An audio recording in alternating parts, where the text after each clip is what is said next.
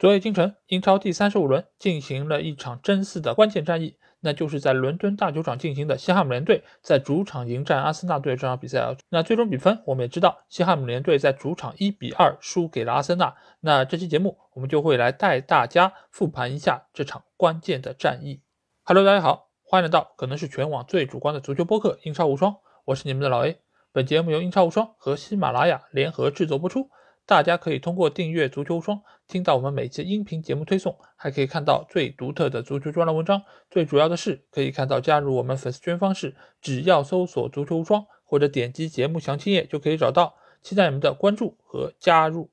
那在这场比赛开始之前，我们知道西汉姆联队已经是三轮不胜啊，而且他们上一场比赛是零比一输给了切尔西，而且他们在上周中的欧战中也是在欧联杯。主场一比二输给了法兰克福啊，所以最近一段时间西汉姆联队的状态是相当的不佳，而且他们也是面临各条战线的一个考验啊，所以这场比赛他们在面对同样来自于伦敦的对手之后，他们是做出了一定程度的轮换，毕竟在下周他们仍将去到客场面对法兰克福的一个挑战啊，所以这场比赛索切克以及安东尼奥并没有出现在首发阵容之中，而上场比赛吃到红牌的道森也没有办法出现在大名单之中，而对于阿森纳队来说，他们的压力也不小，因为就在几个小时之前，热刺已经是获得了一场完胜啊，所以压力又是来到了阿森纳队这边。而在这场比赛开始之前，他们已经是取得了联赛两连胜，而且上一场比赛三比一战胜曼联，他们的表现也是可圈可点。但是这场比赛由于后防线上本怀特出现了小小的伤病，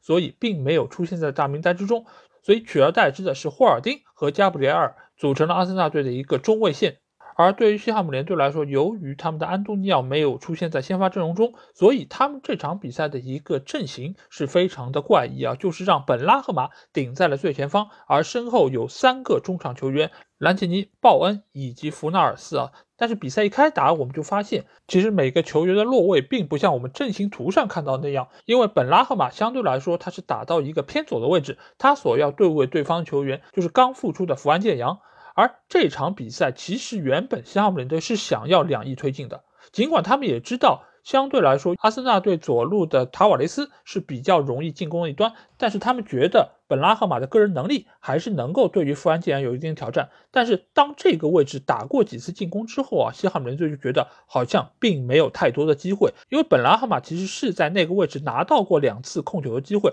但是他无论是在一对一面对富安健洋想要突破的时候，还是他在这个位置想要能够取得传中球的机会，从最终的结果上来看。都不是特别理想，所以西汉姆联队在之后很快就将进攻的重心挪到了本方的右路，而也就是塔瓦雷斯所在那边。而这边这场比赛，西汉姆联队主要的进攻球员就是他们的右边后卫曹法尔以及靠近这一边的鲍恩。因为鲍恩我们知道是现在西汉姆联队最大的一个大腿啊，他无论是在速度上、冲击力上，还是他的把握机会能力上，其实都是目前西汉姆联队状态最好球员。这场比赛西汉姆联队的唯一进球也是来自于鲍恩。那这个球的一个行进路线，也就是从阿森纳队的左路西汉姆联队的右路而进行的啊，也就是打穿了塔瓦雷斯所在的这一个边路，传中给到了中路跟进的鲍恩，而鲍恩这个球打的也是相当的精彩，一个凌空抽射将球打入死角，尽管管是有一点点折射的一个情况啊，但是整个射门的一个流畅程度还是相当高，所以也是让阿森纳队措不及防。而阿森纳队这边其实也是对于阵容有一定的调整，我们刚才也说到了，也就是本怀特没有办法出场，使得霍尔丁拿到了先发出战机会。而另外一方面，他们这两个边后卫啊，其实一直以来也都是让球迷有一些担心，尤其是他们左边路塔瓦雷斯和原本的主力蒂尔尼之间差距是比较大的。而富安健洋他的复出对于整个后防线确实是相当大的一个改善，但是这场比赛。他也是非常不幸，在比赛进行到一半的情况下，他就是负伤又下场了，所以也是给到了今年阿森纳队的一个争四蒙上了一个阴影。但是好在他们的右边路上主力和替补的差距并不如左边路那么明显，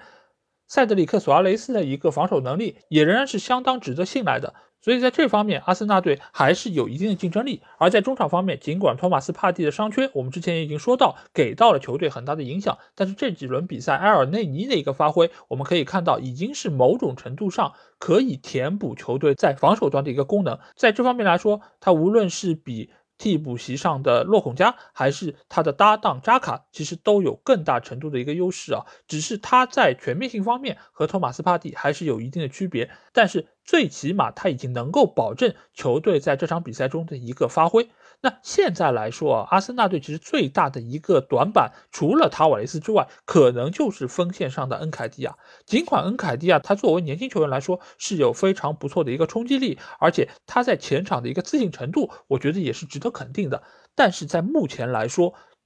阿森纳队阵中最好的球员显然不是恩卡迪亚，拉卡泽特在各方面其实都是比他更为经验老道的一个球员。但是不得不提的是，拉卡泽特由于他的合约将要到期，你很难给到一个下赛季不在球队效力的球员更多的出场机会。你需要在这个时候给年轻球员更多的出场，让他能够在实战中提升自己的经验，让他的能力得到体现。这个其实我觉得也是属于阿森纳队一个独有的 DNA 吧，就是他们会给予年轻球员更大程度的一个锻炼机会。尽管目前来说你可能不是球队实力上最强的球员，但是我们也给你信任，我们也给你更多的首发。所以这场比赛，恩凯蒂亚他的一个表现可以说是和大家的预期。有所背离，但是他在中间场仍然是创造出了一定机会，比如说他在外围那脚远射就是被法比安斯基非常勉强的扑出，包括他在中线场也有非常多次是依靠他个人的一个突破能力才拿到机会，但是在他身上也有作为年轻球员非常大的一个弱点啊，那就是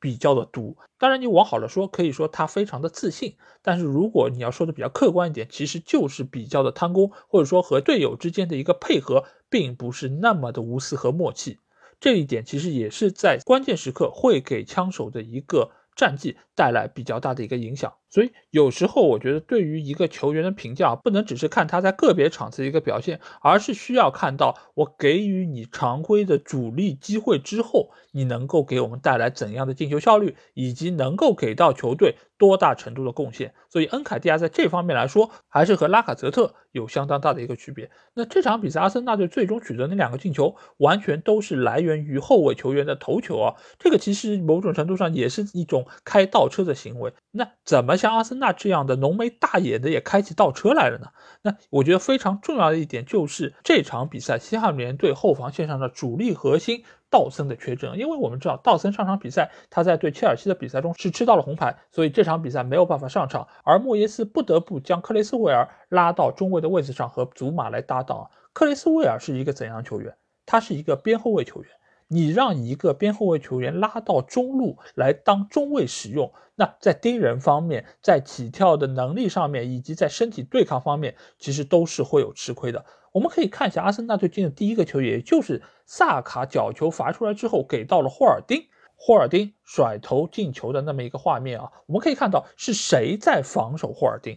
霍尔丁也是一个身材非常高大的中卫球员。这个时候你照理来说应该是克雷斯威尔你去盯他，因为阿森纳队另外一个中卫加布里埃尔是由祖马去盯防的。那这时候我们会看到克雷斯威尔并没有去盯防他，盯防霍尔丁的是谁？是他们的矮个子阿根廷球员兰奇尼，兰奇尼和霍尔丁在身高上有极大的差距，而且兰奇尼是一个身材比较瘦削的球员，在这个时候你去盯对方的一个高大中卫，这个战术布置我真的是有点看不懂，所以非常轻松的霍尔丁就摆脱了兰奇尼的防守，以无人盯防的一个态势将球顶进了球门的死角，所以这个球在整体的盯防上就是有非常明显问题的。我们尽管说。西汉姆联队在定位球的一个进攻上是非常有独到经验的，但是他们在防守端，在这场比赛中，最起码他们对阿森纳队盯防是有明显漏洞和困惑的。而第二个进球也是非常明显，也是一个角球，但是这个球不是直接头球攻门的，而是在经过了中路之后来到了后点，而后点的马丁内利又重新起球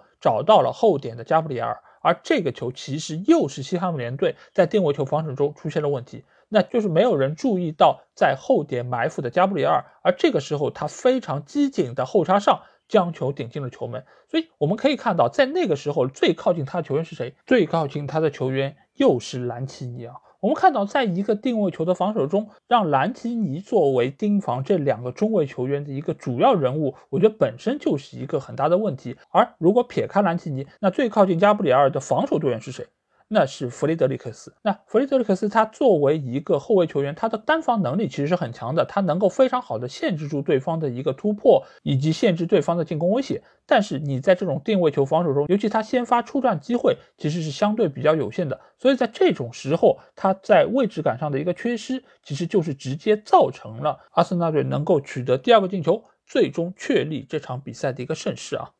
尽管在这场比赛开打之前，大家都觉得西汉姆联队会为下周的欧战进行一定程度轮换，所以阿森纳队应该能够赢得比较轻松。而最终的比分，阿森纳队也确实是取得胜利。但是从整个过程来看，枪手赢的并不是那么的顺顺当当，而且中间也是有一定的反复。一方面，当然是因为西汉姆联队这样的一个职业球队，他不会在这种比赛中有放水的行为。而且我们也可以看到，所有的西汉姆联队球员都其实。尽了他们的一个全力，但是。他们由于在自身实力上确实有所缺失，而且安东尼奥没有上场，他们的无分战术也并没有发挥出以往那么锐利的一个进攻能力。再加上安东尼奥在替补上场之后，整个球队似乎也没有利用好他这一个高点的作用，所以几方叠加之下，这场比赛西汉姆联队是非常遗憾的输掉了比赛。而阿森纳队能够拿到这三分，对于他们球队来说是非常重要，因为他们目前仍然是掌握着能够进入前四的一个主动权，但是。整场比赛，